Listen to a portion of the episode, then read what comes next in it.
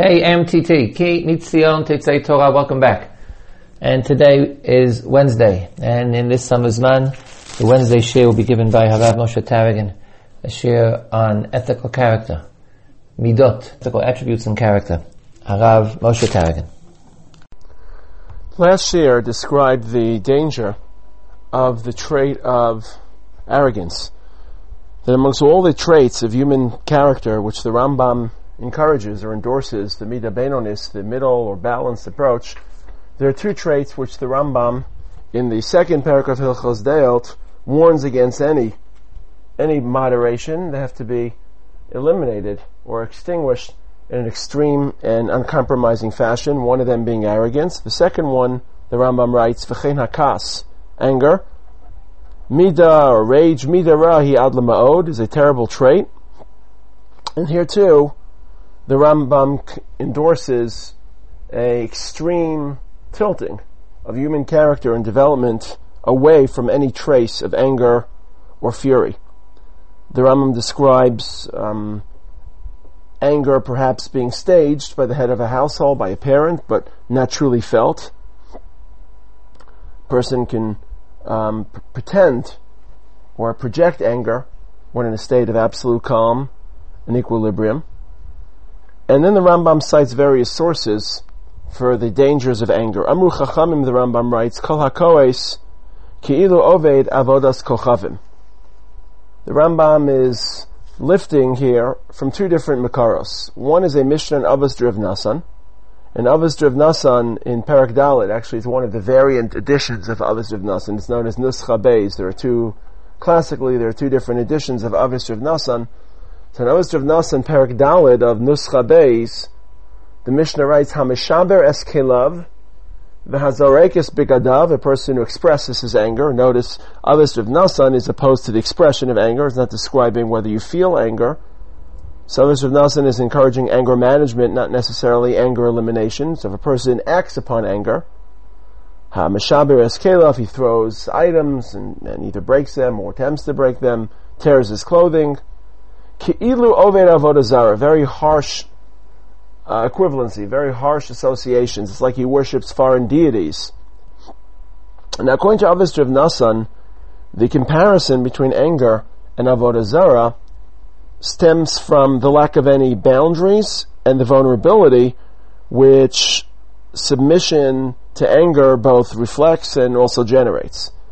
Namely, by displaying such utter lack of control, such inability to maintain or to coordinate moral will and impose it upon emotional torrent or emotional strain, emotional response, person has displayed or even created vulnerability for future temptation and a type of temptation which could even lead to idolatry, but not not necessarily idolatry exclusively, but any type of temptation and failure. The Mishnah continues, Shayom Omer Lo Yitzro Shaberes Kelecha Vikra Kisuscha, because on this day the Yitzhahara is overpowered, and has that overpowering has created a mode of submission to a Yitzhahara, submission to hormones, to emotional needs, to personal aggravation, and today's submission will precipitate or facilitate tomorrow's continued vulnerability. Ulamachar omerlo. Tomorrow the Yitzhahara will suggest lechavod avodazara. So according to Avos Nasan, the um, the danger is in what today's explosion, today's um, volcanic eruption has demonstrated, and is not just demonstrated, but even contributed to, the inability to impose a moral balance upon very deeply felt emotions or instincts. This sentiment is expressed as well in a statement of Rabbi Nachman's in Nidarim Daf Chav Beis and Beis. I'm Rabbi Nachman Bar Yitzchak, someone who's always angry, biadua she'avonosav, mirubin mizuchuyosav. It is quite evident that this person is a, is a sinner, will become a sinner, hasn't conditioned the ability of self-restraint or imposing self-control. Shenemar Rav Nachman quotes a pasuk. Rav Nachman Yitzchak quotes a pasuk from Mishlei Ubal Chema Rav Pesha, a person who is a Bal Chema, constantly full of rage and anger. Rav Pesha is overwhelmed and suffused with sin. So the Rambam on the one hand is quoting this Mishnah in Avos Driv Nasan, parallel by the Gemara in Nedarim Chav Beis and Beis, but the earlier stage of the Gemara in Nedarim Chav Beis and Aleph um, articulates it in a more structural and inherent manner. The lashon of the Gemara is Amar Rabba bar Rav Huna Kol HaKoes Afilu Shchina Ena Chashuva Kinegdo. Person who is angry, even the Shchina is worthless, is trivial. Shenem Marasha Kagova Apo Bal Yidrosh Ein Elohim Kol. So this statement of Rabba bar Rav Huna as opposed to the statement in Avos Nasan, as opposed to the statement of Nachman by Yitzchak, doesn't speak of today's anger as inviting tomorrow's uh, moral deterioration. This statement, based on the pasuk in Tehillim, Parak Yud, Rasha Kegova Apo Bal Yidrosh Ein Elohim Kol Mezim Osav, that in the moment of anger itself, the submission or the the uh, the the expression of anger can only be conducted if there is a blurring or a neglect of a Kaddish Baruch Hu's presence. The presence of Rabboni Shalom, the concept of Shivisi Hashem Lenegdi Samid, should influence a moderating or tempering effect on personal anger. And by contrast, the expression of anger driven by ego, driven by self-evaluation, an egotistical self-evaluation which can only be prompted by at least the slight blurring of a Kodesh Baruch Hu. So this indicates almost idolatry. And the Rambam perhaps phrases it in very harsh terms, kol hakoes kilo oved avodas kochavim. The original language of the Gemara, afilu shchina Eina Chashuva Kinegdo, the language of Rabbi Rabba bar Rav Huna, and not simply because today's weakness will invite or enable further transgression, but in the very expression of anger lies the the lack of recognition of a Kaddish Baruch Hu, and that lack of recognition is tantamount to Avodah Zarah. So this is the first ideal the Rambam describes, the first danger of kas, ki'ilu oved avodah zara. The second statement he makes is also taken from the Gemara Nedarim. The Amru, shakol hakoes, im chacham hu, chach masal mistalekes mimenu, v'im navihu, nivu asal mistalekes mimenu. Now the Rambam describes not the severity of the chet of kas, of the trait of anger, but the consequences. This is also based on a Gemara in Nidarim. The Gemara in Nidarim on Chavbezim and Aleph describes Moshe Rabbeinu, describes the three times, actually, the Rambam is not citing the Gemara in Nidarim, but a Gemara in Psachim. It's a Gemara which introduces Reish Lakish Amar, Kol adam shekoes, whoever is angry, im chachamhu chachmasal mistalekes, im navihu nivuasa mistalekes, that the consequence, the punishment for anger is the um, the loss of religious information, religious knowledge, Torah knowledge, and the loss of religious inspiration of the prophetic spirit of Hakadosh Baruch Hu that enables nevuah. The Medrash, as well as the Gemara Sachim, cite Moshe Rabbeinu as the example of a person who lost his Torah or his prophetic spirit as a consequence of anger. The Medrash says, Amar Rav Huna, it's a Medrash in Vayikra Rabbah, Parsha Yud Gimel, B'shlosha Mekamos Kas Moshe, it's Alma Mimenu Halacha. There are three instances in the Torah where Moshe is quick to anger, has a quick fuse. Interestingly enough, the Medrash does not mention the most obvious, the moment of the Be'er, May Meriva, where Moshe was instructed to speak to the rock and ended up hitting the rock and was punished and banned from entering Eretz Yisrael. And presumably, part of Moshe's failure maybe is too harsh a word, but part of Moshe's um, error, the error that causes such a disproportionately severe punishment is not just hitting versus speaking, but the anger he displayed. The anger he displayed in a violent or aggressive type of an action, hitting as opposed to speaking, and in part the anger which was contained in his language, Shimuna Hamorim Hamin calling them rebels or outcasts or misfits. The Medrash doesn't quote this moment because there is no particular halacha which Moshe forgot based on that moment of fury. The three instances the Medrash cites are Shabbos in Parshas Bishalach, where Moshe is angry at the people who have attempted to collect money on Shabbos, despite his warnings to the contrary. Kli Matachos, when the um, soldiers returned from the Battle of Midian in um, Parshas Matos, and they were instructed very carefully about not um, allowing any female survivors as possible temptations, and yet they did. And of course, a very famous instance in Parshas Shemini, where Moshe is angry at the presumed um, misprocessing of the korbanos, the special korbanos, which were burnt instead of eaten. And finally, Aharon corrects Moshe Rabbeinu. So these are the three instances of the Medrash where Moshe's anger causes a um, a dissipation of his knowledge. He forgets the halacha, and Parshas Matos, Eliezer has to, son of Aaron, has to deliver the halacha. In Lazar Cohen, in Parsha Shmini, Aaron has to correct Moshe. Vayitav Beinei Moshe, Moshe Vayitav Beinav Moshe concedes and acknowledges that the korbanos should not have been eaten in the normal way; that they should have been offered in the standard way. In each instance, of course, Moshe is correct to a degree for expressing dissatisfaction or disapproval, because in each case his wishes had been disobeyed, had been neglected, had been ignored. But in each instance, perhaps expressing disapproval was appropriate, but the level of anger which was voiced was unacceptable. Um, when the Avos of Nasan, in this case Nuscha Aleph, cites this instance, or at least it cites one instance of Moshe Rabbeinu's anger, it employs a very interesting phrase. Abbas Rav Nasan, commenting on really the first Mishnah in Pirkei Avos, that first set of instructions.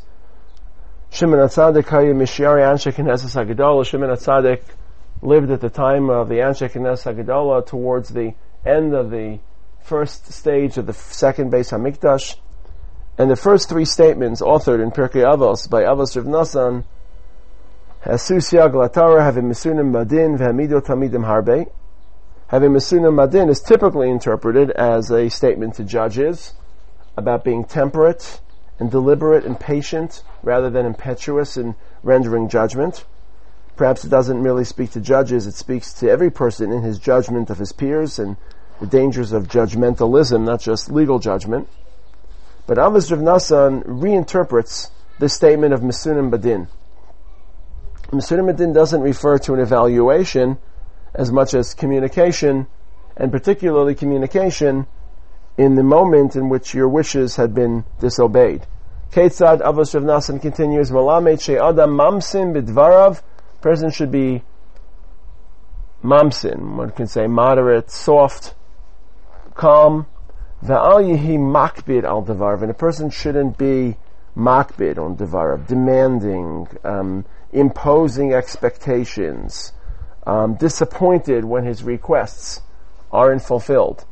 Shakol hamakbid al divarav mishacheach es divarav. Whoever is too demanding about his wishes ultimately forgets his Torah knowledge. Shekain matzino b'Moshe Rabbeinu b'shah shahaya makbid al divarav mishacheach divarav. When Moshe was too demanding and too expecting of his wishes, he forgot his Torah, and the, the Mishnah cites the instance of Parshas Matos, where Moshe is makbid al devarav, again the final language of the Mishnah, shehikbid al devarav, vayiktsof Moshe al. What's fascinating about this employment of the term hikbid al devarav is it doesn't only describe rage or anger or a, a, a furious communication it describes really the root of anger. When dealing with anger or responding to anger, there really are two strategies. One strategy is anger management. Thomas Jefferson authored his own Ten Commandments. He wanted to, um, he wanted to create moral guidelines for human behavior. So one of his Ten Commandments, he writes, when angry count to ten, when extremely angry count to a hundred. It's a recognition that anger is a very difficult emotion to control. And Jefferson is preaching not the elimination of anger, but at least the ability to manage anger, and in this case to wait until anger has passed. Is a, a brief interlude of lunacy, and to recognize that actions taken under the influence of anger will be mortifying or embarrassing and won't ultimately reflect the interest or values of the angry person, or at least the real values when anger hasn't interfered or distorted that system. And certainly the original Mishnah that I cited from Avis of Nasa Nuscha Beis Parak describes not the elimination of anger, but just the ability to manage anger and pretty much just to, as we would say, ride it out or wait it out. The Mishnah speaks about a person who demolishes kalim or tears clothing, wanton and uncontrolled response to anger. This Mishnah in Avis of Nasan in the Nuscha Aleph, the more classic version, Parak Aleph, describes the sources of anger. Anger is always driven, or even if it's not driven, it's certainly sustained by self-evaluation, by self-importance. I have certain needs and expectations, privileges and rights, and when those rights are taken either by fate, person gets stuck in a traffic jam, or gets into the wrong lane, or his time or his needs are interfered with circumstantially or incidentally, and certainly when those needs are compromised through active decisions or behavior of another, then anger is quick to develop because I have evaluated my time, my resources, my needs as more important than my fellow person's needs. And certainly if that person is interfering, even if that person isn't actively interfering, why is my time being compromised and challenged? Why are my needs being affected and his aren't? And at a certain point, anger shouldn't just be managed, but should be aggressively eliminated. And humility, last week's topic, and lack of inflation of ego and inflation of personality are certainly the way in which to limit not the expression of anger, but even the evolution of anger. It's a beautiful Mishnah, again in Avos Rav Nasan, the classic version, it's a very well-known story, Perak Tesvav, based on the Mishnah Al Noach Lichos. It's a Mishnah again in Perkei Avos, Al Noach Lichos. And here the recommendation of the Mishnah is not just about limiting the expression of anger, but trying to even limit the development of anger. Al Noach Lichos. So the Mishnah describes the paradigm of someone who is slow to anger, Ketzad melamed sheheki Hillel Hazaken. Person should be like Hillel Hazaken, who was very slow to anger. And it describes Hillel as an anaf. He should be humble like Hillel Hazaken. In this case, contrasting Hillel with Shammai, who was a kaptan, again, who wasn't just someone who was angry, but was always, to a degree, purist, that we know about Shammai, but always expected his needs, his requests, his statements to be adhered to and Hillel had less expectations. And the Midrash or the Mishnah elaborates upon the humility of Hillel. Mahaya in Visanu Social Hillel Azaken. How was Hillel's humility expressed? And it describes the well-known story of two people who wagered. One wagered with the other that he could induce anger. He could infuriate Hillel. The other one, knowing Hillel's virtue, of course, um, took the wager. So the person who bet on Hillel's anger approached him Shabbos, Friday afternoon as he was preparing for Shabbos and he knocked on the door incessantly and he asked him all sorts of irrelevant and almost childish questions. Why are the eyes of people from the area of Tormid, why are they slanted? Perhaps referring to Far East populations. And Hillel quietly reviewed his question and offered an answer even though it was in the latter stages of Erev Shabbos preparation. After answering this question, he'll to his preparation, and then the person knocked again and asked, why are the legs of Africans wide, Afrikium, and Hillel answered his question, and these were seemingly either, at the very least, irrelevant questions, embarrassing questions, or inappropriate questions for Erev Shabbos. They weren't questions of gravity. And attempting again and again to anger Hillel, this better, this wager, was um, was unsuccessful. And at a certain point, he actually uh, was so angry at Hillel's patience and tolerance that he um, he, he he even said something very very insulting to Hillel. So the story of this illustration, the purpose of this illustration, is that Hillel's anger suppression was not some active moral decision to um, contain or restrain his emotions of anger, but he had such a low self-evaluation, his needs were not seen as superior or supreme, that when they were abused, and in this case they were intentionally and aggressively manipulated. In most cases, we become angry not even based on aggressive manipulation, but just because our needs are interfered with, again, casually and by fate and fortune, not necessarily through human intervention.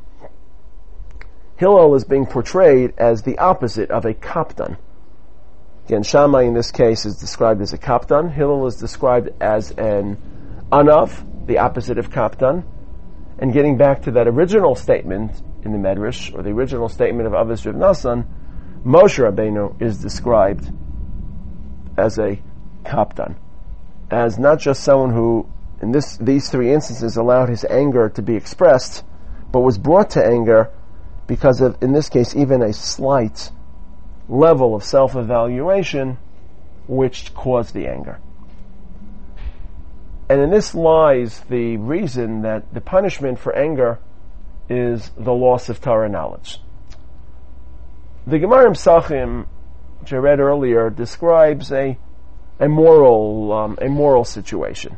The Gemara says, "Afilu poskin alav gedula," even someone that had been fated for greatness, maridin oso min hashemayim, they will punish him, and the content of this punishment will be a de, uh, a devaluation, a demotion from certain religious potential or religious standing, and part of that demotion is the loss of Torah knowledge.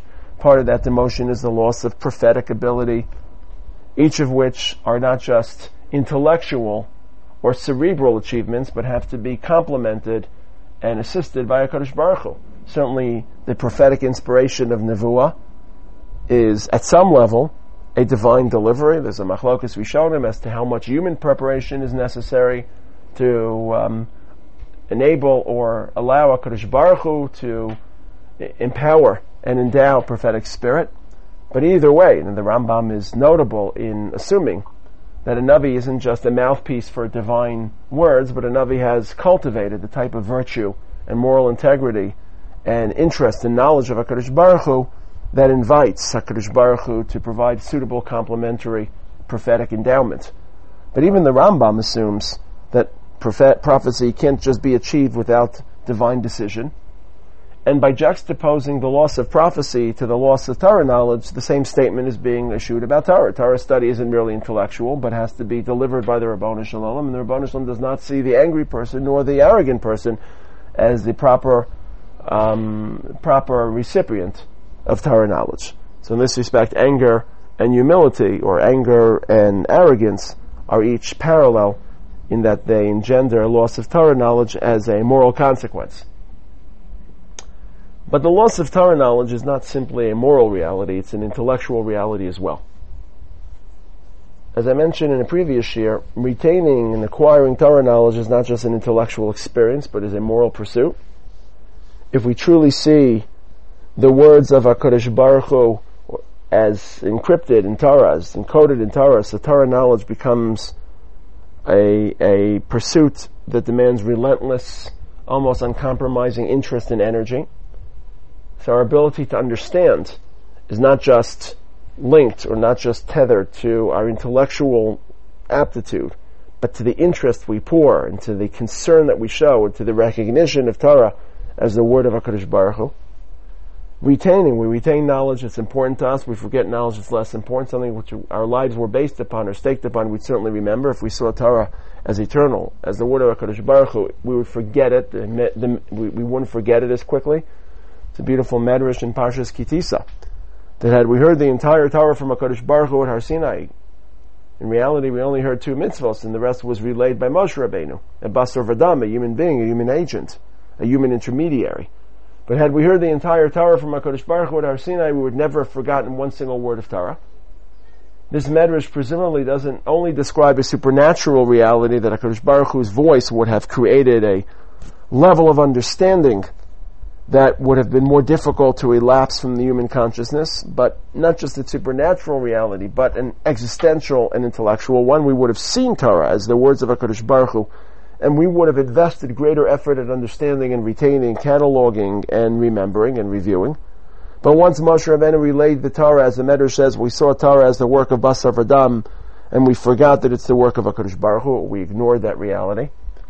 So, the acquisition of Torah knowledge is a moral crusade, not just an intellectual exercise. That moral crusade is driven by the um, sustain awareness of Torah as HaKadosh Baruch Hu's word and the evaluation of HaKadosh Baruch Hu and His word for its eternity and for its enormity. Once anger seeps into the human heart and into the human imagination, that interest in HaKadosh Baruch Hu necessarily, by definition, diminishes. There's no room for a full appreciation and submission and interest, infatuation with the Rabboni Shalom when human ego, human anger, human evaluation dominates the human imagination. So when anger sets in, our view, our obsession almost, our enchantment with the Rabboni Shalom diminishes, and that diminishing presence of HaKadosh Baruch Hu obscures our interest in His Torah, and the obscuring of interest in Torah and in the eternity of Torah leads to the loss of Torah knowledge and Torah information. So when the Gemara in Psachim, coupled with the Medrash in Vayikra, describe Kol Ha Makbid al Devarav, Kol Ha Koes, Nis'alm imenu halacha, forgets Torah, Chachmasa mistalekes, it isn't merely describing a moral penalty as much as an intellectual reality. I mentioned before that the Rambam refers to this Gemara Psachim and to the Medrash when he writes Chachmasa mistalekes, Nivuasa mistalekes. Then the Rambam concludes this doesn't really conclude the halacha. He quotes another consequence of kas. Ubal kas ein chayehem chayim. Person who is a baal kas, a person who is always angry, his life loses its inherent meaning there doesn't seem to be any clear um, source for this Rambam, as opposed to the previous statements, Kol HaKoes, Kilo Oved Avodah um, Chachmasa Mistalekes, the Gemara in Nidarim, the uh, Gemara in Psachim, Avas Rav Nasan. Here, the Rambam, when he writes Ein Chayehem Chayim, doesn't um, doesn't link or doesn't describe a statement that has a, a evident or clearly evident source. But he is providing a third consequence of unrestrained anger. Number one, the lack of any interest or recognition of HaKadosh Baruch as a moderating influence is tantamount to Avodah Zarah and also creates future vulnerability. Number two, his wisdom and his prophetic spirit diminish, are reduced, A, as a punishment, from a penal standpoint, two, as a reality, because HaKadosh Baruch Hu's presence is less visceral, and the interest in Torah and in prophetic pursuit is less compelling. Third consequence is existential. Ein chayim chayim. And in this instance, the Rambam reminds us of a truism of moral failure. Halachically, a lav she'ein bo maisa, a avera without a particular concrete activity, does not yield corporeal punishment. Ein bo malchus, ein bo mises. Now there are some averos that don't have an activity even though they are um, acts, behavioral, for example, lashon hara. There's no activity of lashon hara. Speech is not considered a physical act, but there is a, a we can certainly call uh, lashon hara, a crime. person commits an act, a crime, a particular uh, decision to take an action against another person. But many of the lav she'en bo are simply character traits, kas and kina and kavod, and obviously these have no penalty. Part of the reason that a lav she'en bo at least the behavioral traits, the ugly behavioral traits, there is no penalty, because they don't need a penalty. The traits themselves are penalty enough. After all, what's the penalty for jealousy? Penalty for jealousy is itself jealousy. person lives a jealous, envious lifestyle, unable to appreciate his own achievements, his own resources, the gifts HaKadosh Baruch Hu delivered him. Person who chases kavod is unable to act based on conviction, based on inner integrity, but is always acting based on public approval and public interest. That's a nightmare unto itself. Nowhere is this consuming effect of a behavioral or an ugly behavioral trait more evident than in the instance of anger. A person who's always angry and livid, furious and enraged, there's a emotional and moral instability that constantly hovers over that person's persona. It doesn't just make that individual um, unlikable and unattractive to others, but simply imbalanced and unsuccessful in responding to the challenges, to the varieties of life's events and expectations. So the Rambam, his third um, warning signal, is not ideological, the absence of HaKadosh Baruch Hu's presence, not religious, the uh, the um, abdication of knowledge, simply existential. The Rambam writes, "Ubal lekas, ein chayim chayim." Their life becomes worthless, becomes tasteless, and as with everything else, since our existence is at the baseline of our personality, as ironic as it sounds, that's the most severe punishment. That's the most severe consequence. Obviously, idolatry is a pretty severe experience, but when Chazal say Kilu Oved Avodah he hasn't really committed idolatry. It's just something which is flavored with the same tendency which idolatry is based upon. Same thing, a person loses his chachma, Moshe Rabbeinu lost the halacha here, halacha there. When the Rambam describes Ein Chayim Chayim, he's describing a comprehensive and systemic emptiness and purposelessness to uh, at least the moral, virtuous lifestyle.